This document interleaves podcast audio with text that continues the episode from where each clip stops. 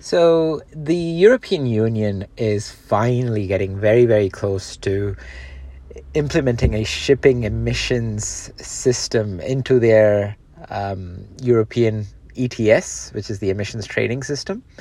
Uh, it's been close to a decade where there's been a lot of back and forth, a lot of lobby groups, a lot of um, discussion in terms of how this needs to actually take place.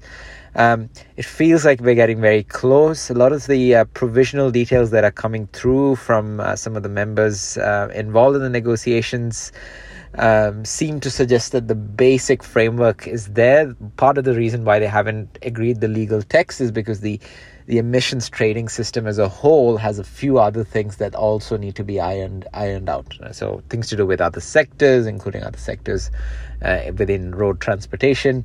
All of those things need to be finalized, and these negotiations involve the European Commission, the EU Parliament, as well as uh, other third parties uh, that are very closely involved in those sectors. So that's part of the reason why it takes uh, a lot of time and then obviously with, the political um, groups each of them have different opinions on in terms of how these emissions need to be covered uh, what the cost needs to be etc um, so how things have landed so far is 35% of the eu's shipping emissions that will be emitted in 2024 will be starting to get covered from 2025 onwards. So that's 35% of eu shipping emissions that will be um, emitted in 2024 that gets covered in 2025 that gets raised to 75% of uh, shipping emissions emitted in 2025 being covered by 2026 and then by 2027 the expectation is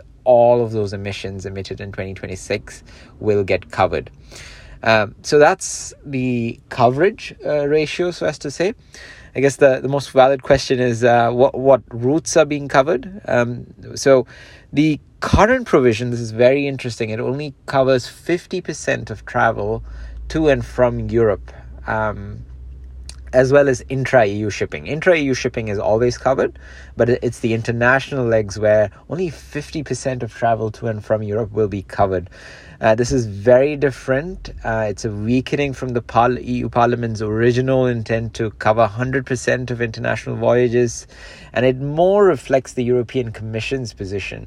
Uh, because the European Commission's view has been that you, you need only cover 50% as um, the IMO mandated international solutions should take care of the rest. So, uh, the way the European Commission's viewing this is that they take care of half uh, of the, the emissions challenge, uh, linked with half of the voyages to and fro European ports uh, for international voyages, uh, and the other half gets um, sorted out because of the IMO regulations that are coming through, as well as the uh, the emission controls that other ports around the world have. Uh, we did see an interesting report on this saying that if there are eighty percent of global shipping emissions, in theory, can be regulated if you can cover. US, Europe, and China. These three major, major uh, uh country ports, uh, whoever, uh, whichever ship docks in these, in theory, r- results in 80% of emissions. Uh, globally. So it's very, very interesting uh, from a perspective of uh, global shipping that you know major ports such as these have such large influence. Um, the other thing to note is, um, in fact, this is one of the few wins for the Greens uh, within the bill that, that's currently provisional, and the fact is that. Um, non CO2 emissions such as NOx, soot, methane, a lot of these will be included in the emission trading system um, from 2024. Um, so it'll be observed from 2024, but it'll be included from 2026.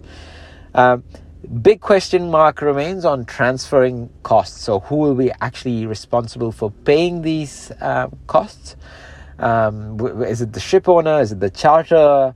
uh, or the end consumer. The, the, if the charterer has to pay, then uh, that does get passed on to the end consumer much faster. If the ship owner gets to, uh, has to pay it, it just raises structurally shipping costs overall. And at the end of the day, it is the end consumer that is paying.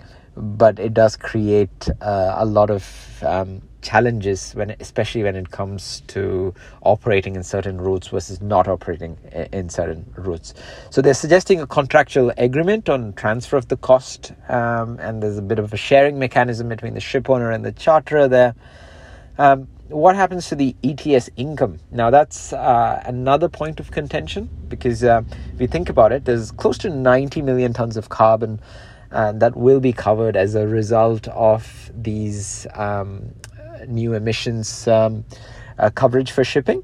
And with the current 70 euro per ton price tag for uh, emission units in, in the ETS, that's close to 6 billion euros um, each year. Huge from a, from a emissions uh, as well as a, a, notional value perspective.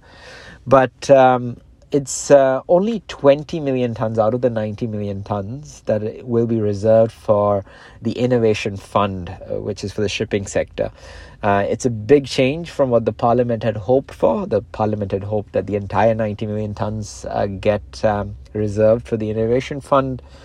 Um, all of this uh, is still provisional, but it's very getting very close, according to the MPs that are negotiating at this particular um, bill in Parliament. Uh, the next round of uh, debate, uh, tri tri-party dialogue on this, is in Brussels on the, on the 29th of November, and then by the end of this year, they hope to wrap it up, and uh, it'll be very interesting to see this come online at a time when the IMO regulations are sort of getting sharpened up for, for release by June of 2023. So uh, we'll be keeping a close eye on this um, in our Substack as well as um, through through uh, subsequent um, podcasts.